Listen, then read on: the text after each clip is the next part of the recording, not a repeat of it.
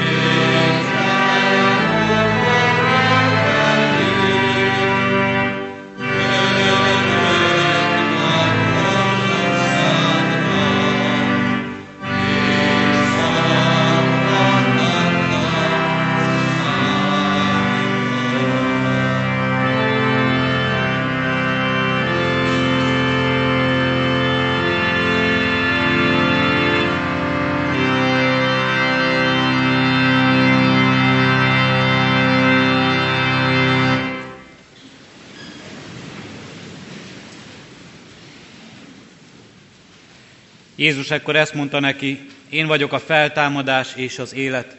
Aki hisz én bennem, ha meghal is él, és aki él és hisz én bennem, az nem hal meg soha.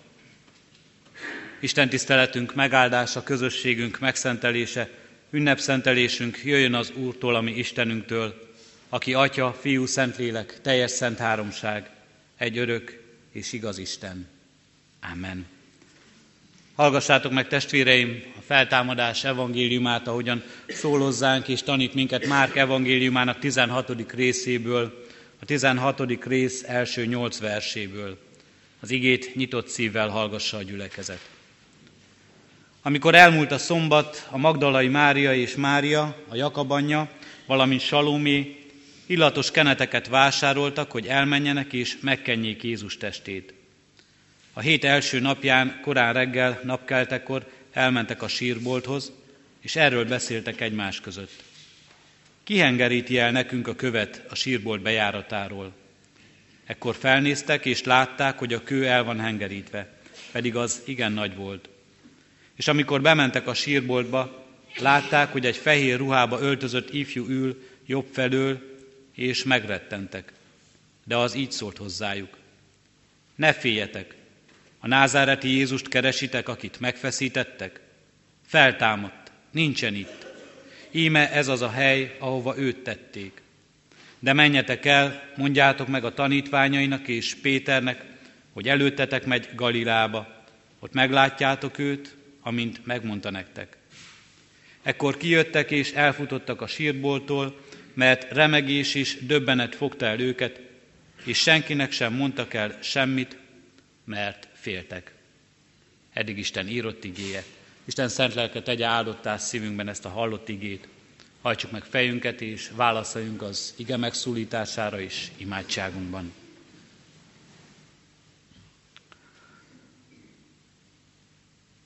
Ó, Úrunk Istenünk, áldunk és magasztalunk, hogy a feltámadás híre és öröme mégsem maradhatott titokban, mert mégiscsak a Te kijelentésedben, a Te megjelenéseidben ez az egész világ szembesülhetett vele. És köszönjük, Urunk Istenünk, hogy ez a hír eljutott és eljuthat hozzánk. És itt lehet közöttünk ma is, és emlékezhetünk és ünnepelhetünk. Áldunk és magasztalunk, Urunk Istenünk, ha ez élő hit lehet a szívünkben. Valóban, Urunk Istenünk, ma is megdöbbentő, és félelmet keltő talán beletekinteni abba a csodába, amelyet Te vittél véghez. Hogy a hold újra élhet, hogy megelevenedhet, és hogy miénk lehet az, amire oly ágyik az ember, az örökké valóság, az örök boldogság. Áldunk és magasztalunk, Urunk Istenünk, ennek üzenetéért. De ugyanakkor kérünk és könyörgünk, bocsáss meg nekünk, Urunk Istenünk, hogyha már oly sokszor hallva is ezt az üzenetet, mégiscsak hold betű és történet maradt számunkra, és nem vált eleven hitté az életünkben. Bocsáss meg nekünk, Urunk Istenünk, ha csak emlék, és egy évnek egy ünnepe ez, és nem örökké való ünnep az életünkben. Bocsáss meg nekünk, Urunk Istenünk, hogyha ennek az örömhírnek nincs következménye az életünkben, nincs élő reménységünk, nem következik és nem származik abból az életünk megváltozása, hozzád kötődése, és ha így kell most is eléd állnunk és elszámolnunk bűnbánat tartással előtted. És megvalljuk, Urunk Istenünk, hogy valóban sokszor hitetlenek és reménytelenek voltunk. Sokszor ebből adódóan önzőekké váltunk, és csak arra figyeltünk, és csak arra törekedtünk, amit ez a világ adhat nekünk. Önzővé váltunk és szeretetlenné. Másokat figyelmen kívül hagytunk. Urunk Istenünk, bocsáss meg, ha így védkeztünk egymás ellen, szavakban, gondolatokban, cselekedeteinkben. Bocsáss meg, Urunk Istenünk, ha védkeztünk ellened a mulasztásainkban, mert Te gyakran indítottál volna minket a jóra, de mi mégsem cselekedtük azt meg. És köszönjük, Urunk Istenünk, hogy ennek ellenére sem szakadt meg a Te kegyelmed. Ennek ellenére is itt lehetünk most, eléd állhatunk, és Te kegyelmedet hirdeted számunkra, a feltámadás, az örök élet ígéretét adod a mi szívünkbe. Köszönjük, Urunk Istenünk, hogy így hallgathatjuk most ezen az ünnepen ezt az evangéliumot, Így készülhetünk az úrvacsora közösségében a veled való találkozásra. És így akarod az életünket boldognak és teljesnek látni most e földi világban, és a ma örökké valóban is. Kérünk és könyörgünk, Urunk, erősíts és építs ebben minket, a húsvéti hitben is, a veled való közösségben is, az ige és a lélek által. Amen. Ige hirdetésére készülve a 185. dicséretünket énekeljük testvérek, a 185. dicséretünket, mely így kezdődik, Krisztus feltámadott, kit halál elragadott.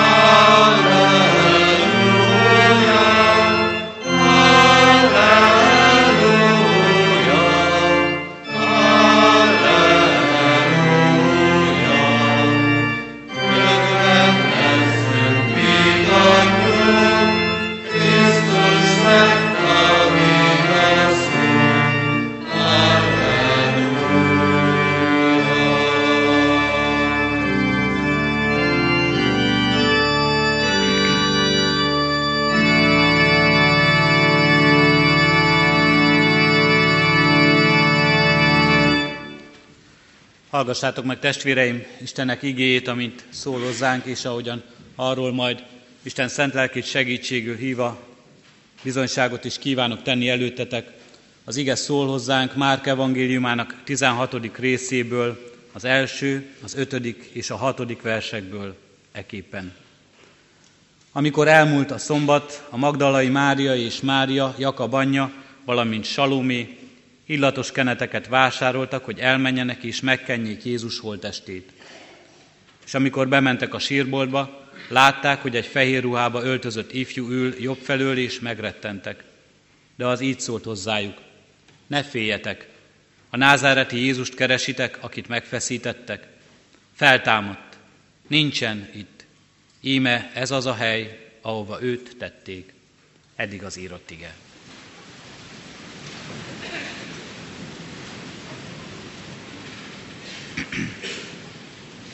Kedves testvérek, húsvétot ünneplő gyülekezet, néhány nappal ezelőtt a minap a lányaim arról beszélgettek, arról vitatkoztak, hogy mi a finomabb, a konzerv, őszi barack, vagy a friss, amit a fáról szedve eszünk. A konzerv az gyors, gyorsan elkészíthető, gyorsan megkapható, nagyon finom és édes a szirupos lé, ami körülveszi az aranyszínű gyümölcs darabokat. Mégis az volt a konklúzió, hogy az csak utánzata, vagy inkább csak kényszer megoldása az eredetinek. Tartósított és konzervált gyümölcs, ami desszertnek jó, de mégiscsak sokkal finomabb és sokkal jobb az eredeti, a szép és a friss gyümölcs. Senki ne ijedjen meg, nem a húsvéti menühöz kívánok tanácsokat adni. Mégis, amikor az igét olvasva arról gondolkoztam, hogy mit is akarnak az asszonyok, miért mennek Jézus sírjához, eszembe jutott mindez.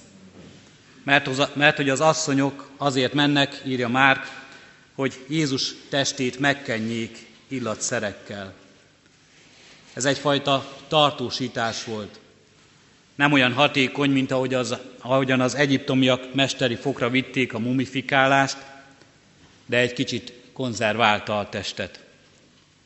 Meg akarták őrizni azt, hogy minél tovább lehessen emlékezni Jézusra, a vele töltött évekre, a csodáira, a tanításaira is, hogy a test is minél tovább megőrizze a szépségét és az emlékeket, az ő emlékeiket is.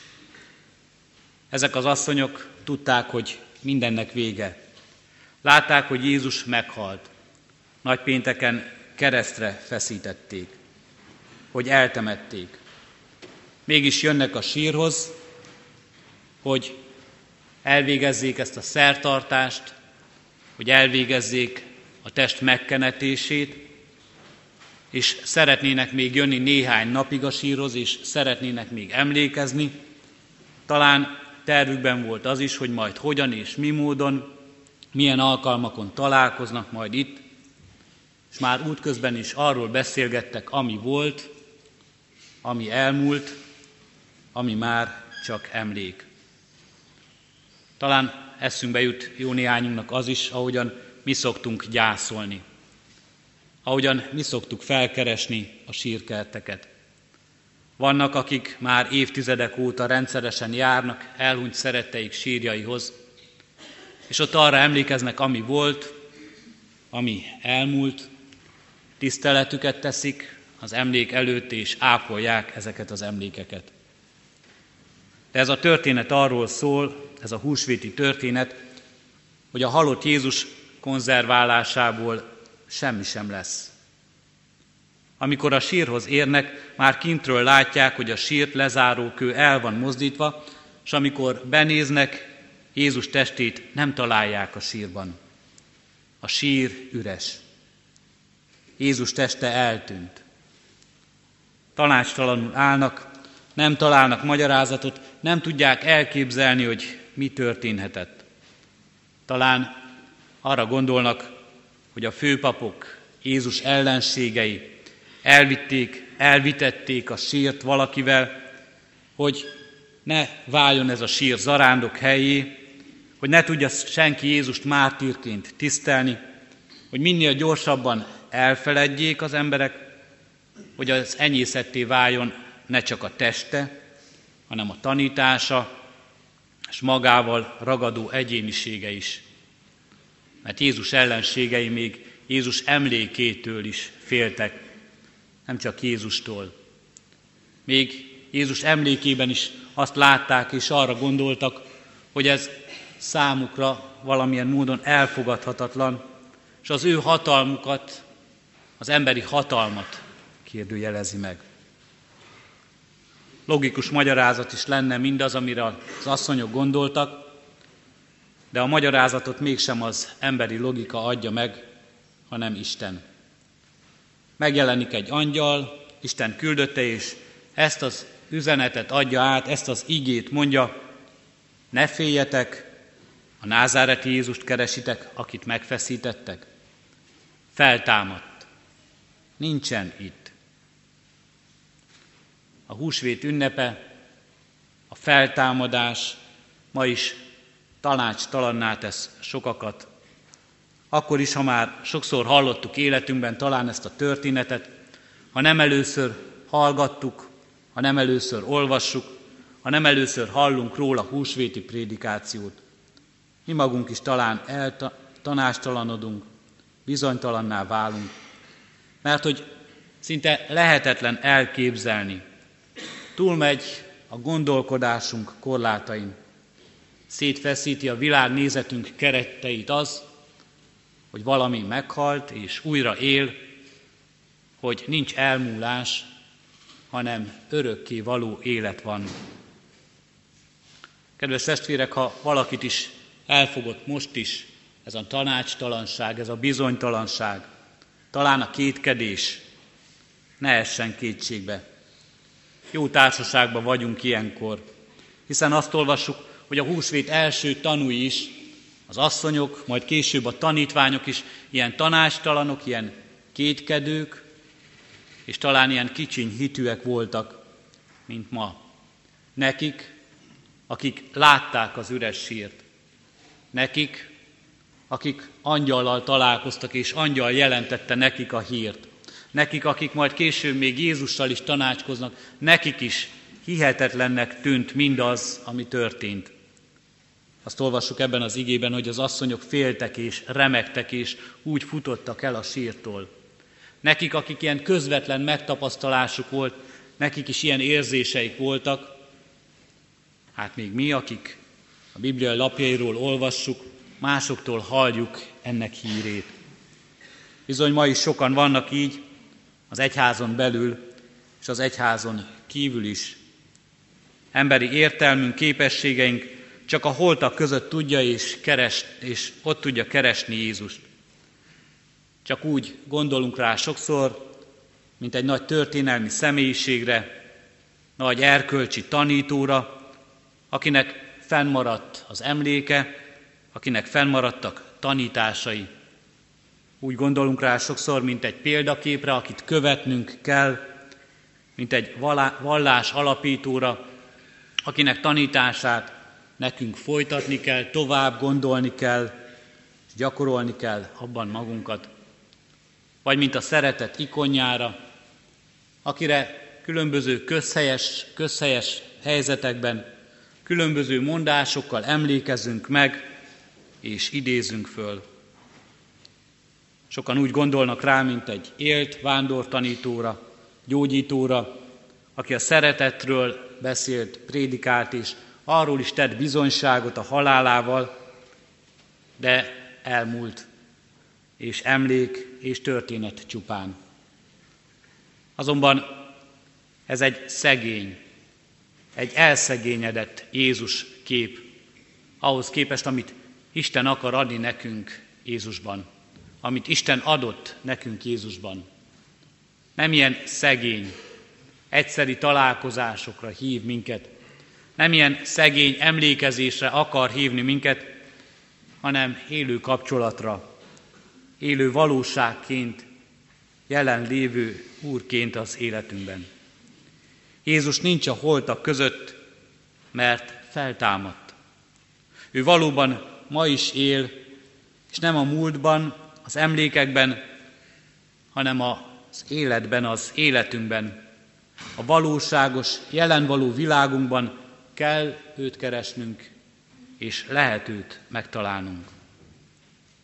A húsvéti hit, a húsvéti üzenet, a húsvéti történet, amely az evangélium lapjairól, vagy szószékről, vagy máshonnan szól hozzánk, nem egy konzerv, amit egyszer egy évben előveszünk, felbontunk, hanem friss, élő, bármikor leszakítható gyümölcse, tápláléka az életünknek, amely táplálja hitünket, táplálja reménységünket, táplálja örömünket, táplálja már itt a e földi életünket. Nemrég egy újságcikkben olvastam egy buddhista szerzetesről, aki önmagát mumifikálta.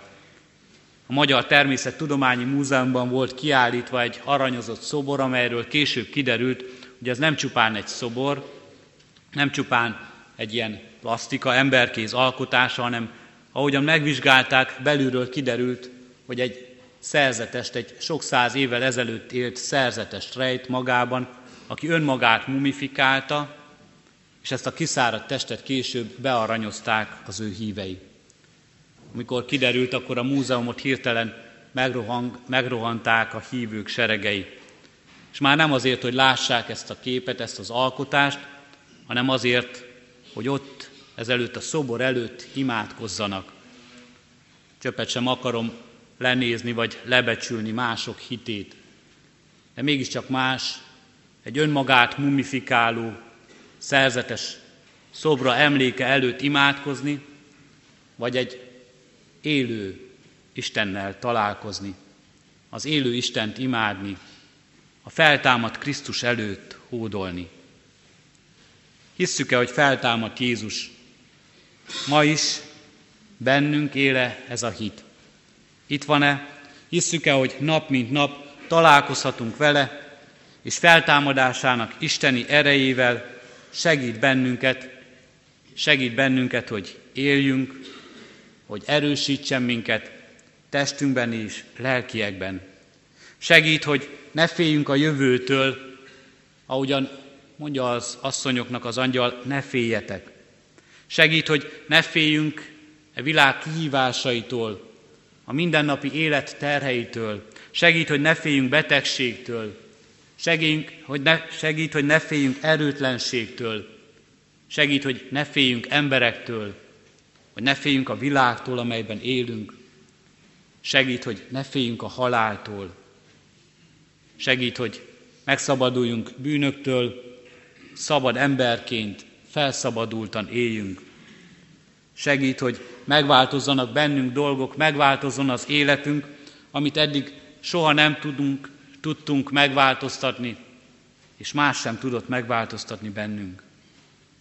Hisszük-e, hogy Jézus Krisztus így él, él ma is, él közöttünk, és élni akar a mi életünkben. De hol találjuk meg ezt a hitet? Vagy máshogy kérdezve, hol találkozhatunk ezzel a Jézus Krisztussal? Nagyheti találkozások címmel az elmúlt héten igehirdetés sorozat volt a gyülekezetünkben, ahol a nagy hét eseményeiben Jézus egy-egy találkozásáról szólt hozzánk az ige. A találkozás virágvasárnapon Jeruzsálemi közösséggel, találkozás később, aztán Pilátussal, Barabással, találkozás Cirénei Simonnal, és most itt találkozás Máriával és Mártával. És minden ige hirdetésben arról is szóltunk, és úgy is tekinthettünk ezekre a találkozásokra, a nagyheti eseményekben, hogy valójában abban mi magunk is jelen vagyunk. Ezekben a találkozásokban, mintha velünk találkozott volna Jézus. Akár az ünneplő hozsannázó tömegben, akár Barabás történetében, abban az emberben, aki helyett Jézus vállalja a kereszthalált. Akár a latrok esetében, akik vagy felismerik, vagy nem ismerik föl, elismerik, vagy nem ismerik el Krisztus messiás voltát vagy itt, ezeknek az asszonyoknak a történetében, akik a feltámadott Krisztussal találkoznak. A történet arról szól, hogy lehet, és van ilyen találkozás, a mi életünkben is lehetséges ez. Lehet találkozni a feltámadott Krisztussal. De amíg Jézusnak csak a tanítására emlékezünk, amíg számunkra ő csak egy követendő példa a múltból, addig ez a találkozás csak emlékezés és a múltban történik meg. Akkor lesz valóban eleven életet újító bennünk, ha hisszük, ha befogadjuk, ha elfogadjuk a húsvéti hit igazságát, a feltámadt nincsen a sírban, a feltámadott él, él ma is, itt van közöttünk. Itt van, és mi figyelhetünk szavára. Itt van, társunkul szegődik, és velünk együtt járja életünk útját. Itt van ebben a gyülekezetben, ahol az ő nevében összegyűltünk, ahol ünnepet szentelünk. Itt van az igében, amely ma szólt hozzánk, itt van az ige hirdetés szavaiban. Itt van az úrvacsora közösségében, amelyre hív és vár mindannyiunkat. Itt van a szentségében, mert meg akarja szentelni a mi életünket, hogy hozzákössük azt. És ott van mindenhol ahol az emberek az igét olvassák, ahol őt szólítják meg és imádkoznak, ahol előtte tárják ki az emberek életük ajtajait, hogy befogadják őt. Ott van, ahol segítségül hívják, ahol vigasztalást, tanácsot, útmutatást kérnek tőle az emberek.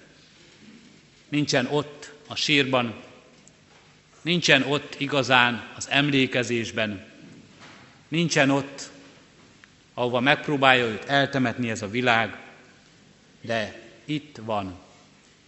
Itt van, mert itt akar lenni közöttünk, és jelen akar lenni az életünkben. Ezért ajándék számunkra most, ezért áldást számunkra húsvét öröme és üzenete, nem csak a húsvét ünnepében, de életünk minden napján és az örökké valóságban. Így találkozzunk vele, így segítsen erre a találkozásra minket ez az ünnep, és így készüljünk a vele való találkozásra most az úrvacsora közösségében. Amen. Az úrvacsora közösségére készülve testvérek, a Kecskeméti Végmihály énekkar szolgálatát hallgassuk meg.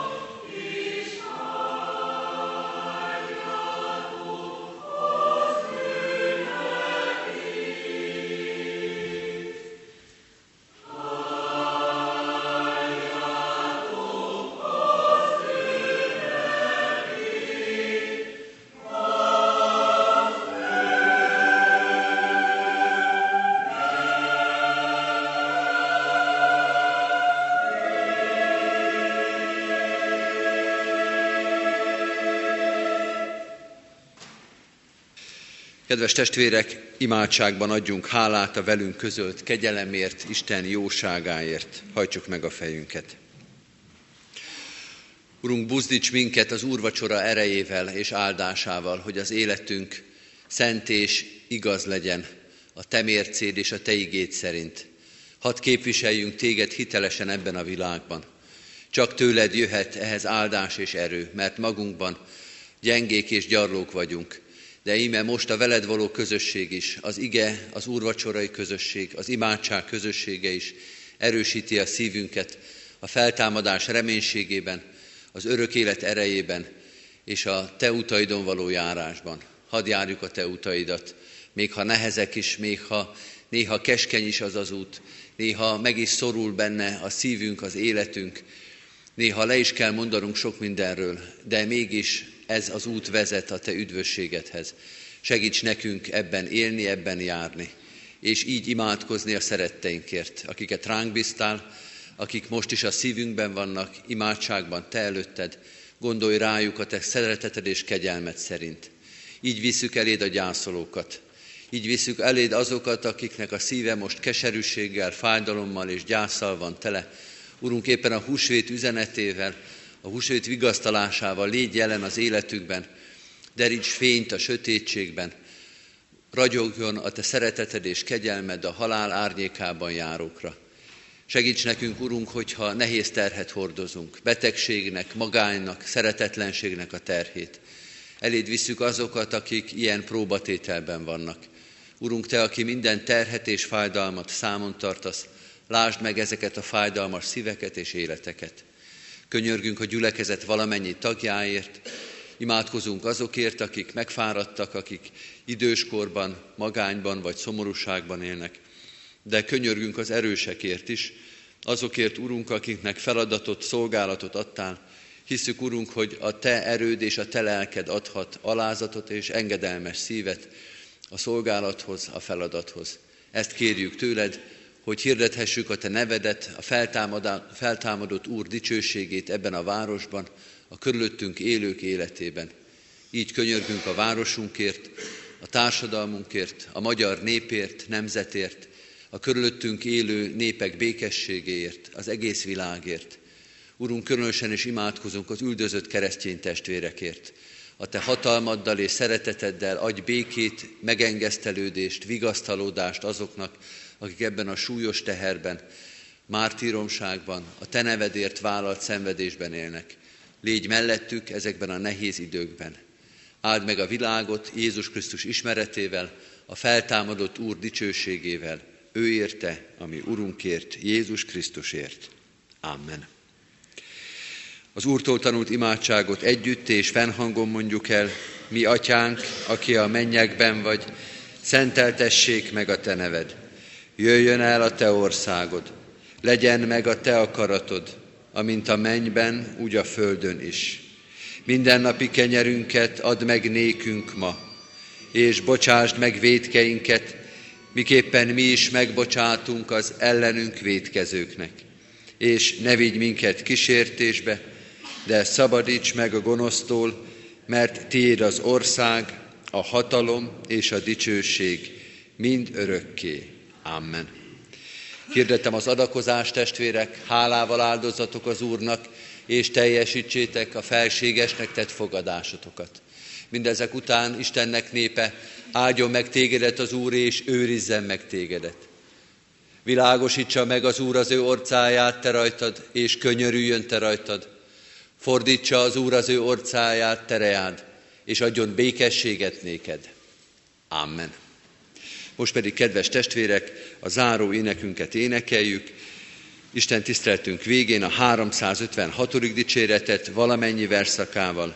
356. dicséretünk, felvirrat áldott szép napunk, ma teljes szívvel vigadunk.